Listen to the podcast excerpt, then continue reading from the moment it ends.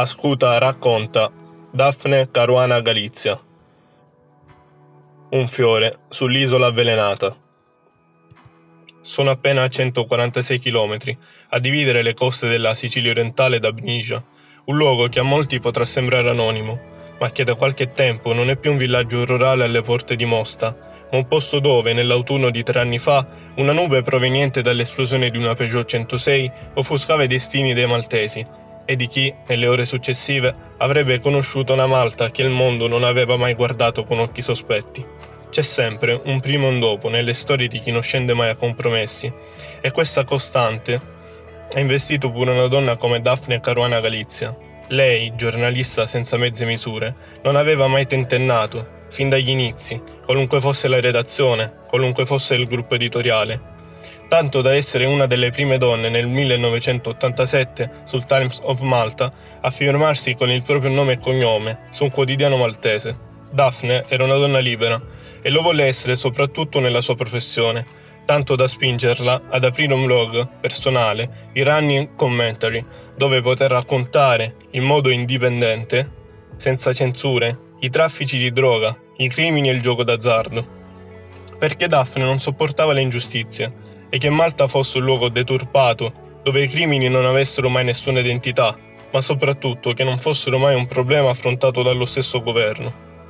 Daphne divideva, destabilizzava gli occhi dei ciechi e dei muti, di chi non trovava mai il coraggio di guardarsi intorno, di ascoltare, e a Malta erano in tanti, i primi vertici delle istituzioni, a capo del governo. Se ne accorse fin dagli inizi, perché la verità non ha mai un peso diverso, ma ha solo dei protagonisti e dei giudizi diversi, ed è proprio nei protagonisti che Daphne ritrovava le storie da raccontare all'interno del suo blog, storie di sospetti che non sono mai stati solo sospetti, ma veri e propri untori del destino stesso di Daphne. E come in tutte le storie c'è un filo che lega e non divide mai i luoghi di potere dagli interessi meno trasparenti, e Daphne sapeva scavare. Lei, di professione archeologa, ricercava con metodo, con pazienza, con cura,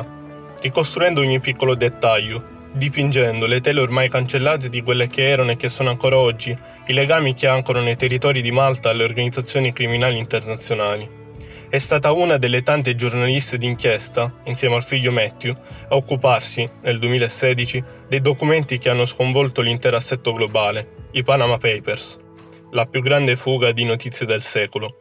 Studiando proprio i documenti riguardanti l'evasione internazionale a Malta, un'inchiesta che scuoterà l'isola e che coinvolgerà anche i piani alti dello Stato, che sarà costretto a fare conti con l'ambiguità all'interno dei palazzi e con il dimenarsi degli uomini senza scrupoli, che poi, con non poche difficoltà, stazioneranno sotto i fari delle indagini giudiziarie e saranno costretti a pagare l'alto costo morale e l'oneroso debito con la giustizia.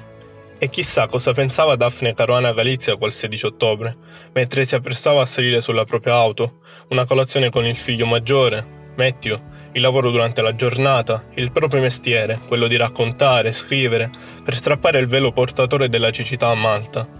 Un lavoro che scandiva le sue mattinate, in un giorno che altro non era se non la quotidianità di una donna libera. Poi pochi metri a bordo della sua auto, un dosso e l'esplosione. I suoi assassini avevano imbottito l'auto di Daphne di Tritolo.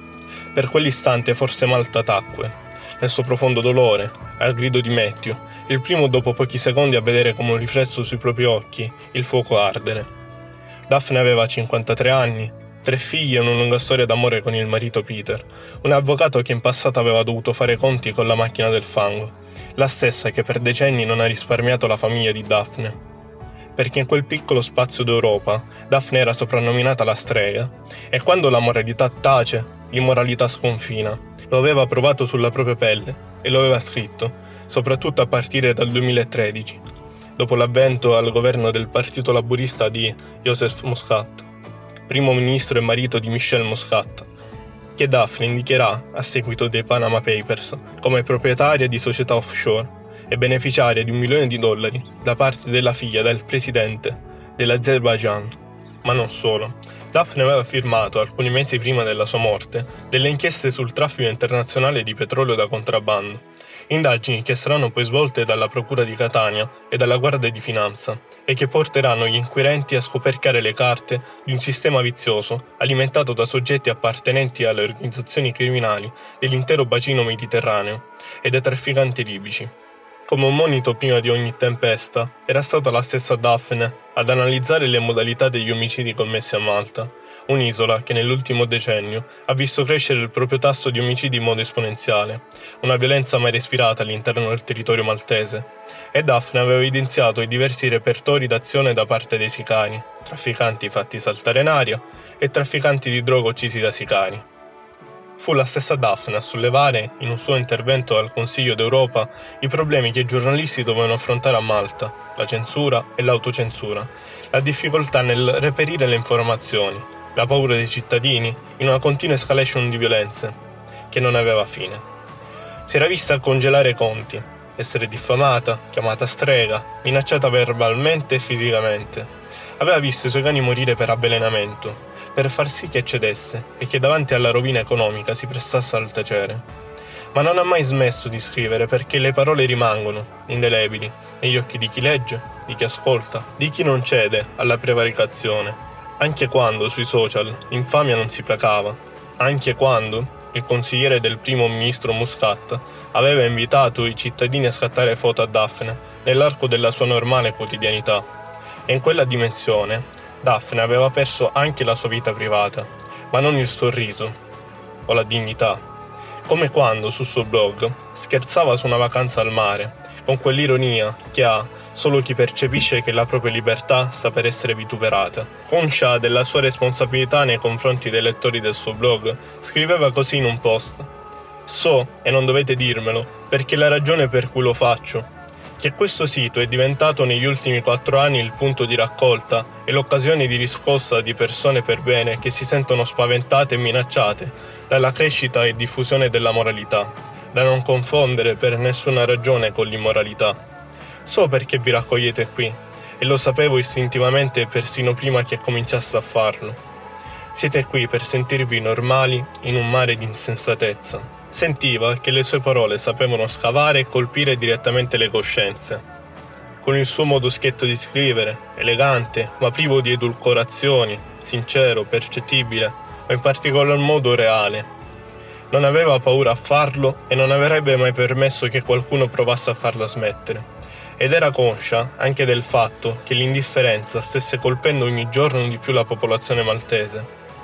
Per lei scrivere voleva dire svolgere il proprio dovere, una ricerca costante per migliorare la vita dei maltesi. L'ultimo posto di Daphne, scritto pochi minuti prima di essere assassinata, racconta ancora oggi l'estenuante ricerca della verità e l'amarezza che porta con sé. Scriveva Daphne, ci sono corrotti ovunque si guardi. La situazione è disperata. Subito dopo la morte di Daphne Caruana Galizia, l'FBI, l'Europol e le autorità maltesi, con l'aiuto di un team di investigatori finlandesi, portarono avanti delle indagini che risalirono, fino all'arresto nel 2019, di 10 persone, per poi incriminare nello stesso anno i tre maggiori sospettati, Giorgio e Alfred De Giorgio, e Vincent Muscat, non legato da parentela al primo ministro. Nello stesso anno fu arrestato Fenech, riconducibile ad una società segreta di Dubai, già citata alcuni mesi prima dell'omicidio, in un'inchiesta che la stessa Daphne aveva iniziato su tangenti e società offshore, ascrivibili a membri del governo, incluso il capo dello staff del primo ministro, Kirchhoff Gambri, ma ancora oggi le indagini non hanno trovato un punto di svolta sugli stessi mandanti dell'omicidio. Fin dal primo momento dalla scomparsa, la famiglia di Daphne ha condotto una battaglia per ricercare la verità con la spinta di una parte della società maltese ed europea, scossa da un omicidio che sarà per sempre una ferita aperta. Nel susseguirsi di proteste da parte dei cittadini maltesi che hanno, infine, costretto il primo ministro Muscat a dimettersi, perché Daphne non è stata protetta, ma abbandonata, isolata, calpestata e derisa, da un sistema che ha negato in ogni modo la libertà d'espressione, diffamandola e querelandola più di cento volte, La Daphne che avevo sentito le continue interrogazioni parlamentari per discutere della protezione nei suoi confronti, un sistema che si chiedeva se fosse giusto concederle una protezione, come se la vita avesse un prezzo. Appena 15 giorni prima di incontrare quel destino, aveva denunciato alla polizia di aver ricevuto delle minacce di morte. Sapeva che forse, un giorno, non avrebbe più abbracciato i propri cari e sapeva, forse, che il mondo avrebbe preso con sé l'eredità delle sue inchieste. E sono stati in tanti i giornalisti di tutto il mondo che hanno unito le proprie risorse per far sì che Daphne e le sue storie vivessero ancora. 18 testate giornalistiche che in modo transnazionale promuovono il The Daphne Project, portando avanti le inchieste della giornalista maltese. Perché la verità lenisce il dolore, laddove la sofferenza invade la realtà, al di là di ogni schema, di ogni previsione, di ogni tipo di potere, che crolla davanti all'innegabile, dinanzi a chi vuol comprendere, come i figli di Daphne, che hanno scelto di andare avanti, di prendere in eredità il lavoro della madre. E sono in molti, anche a Malta, che costruiscono ogni giorno la strada verso la verità, gli stessi che si sono riversati per le strade, manifestando, prendendo per mano quella speranza di giustizia che ancora oggi non smette di essere viva.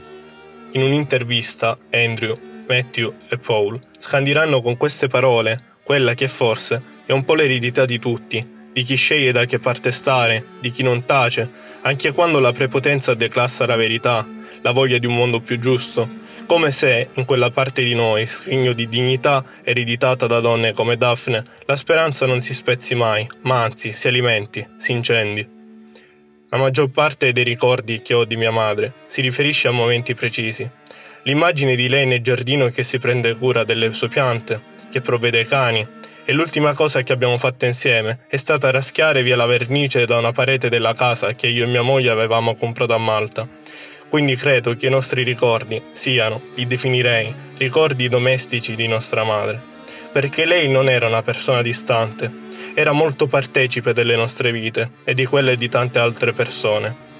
Nostra madre ci ha lasciato questa grande eredità, questo codice morale permanente che ormai ci appartiene e che ci accompagna nella vita. Nell'ottobre del 2019 è stato pubblicato Di la verità, anche se la tua voce trema, edito Bonpiani, un libro composto dalle inchieste ed alcuni post di Daphne Caruana Galizia. La Daphne sorridente, la Daphne che dirigeva anche un mensile di cucina e giardinaggio,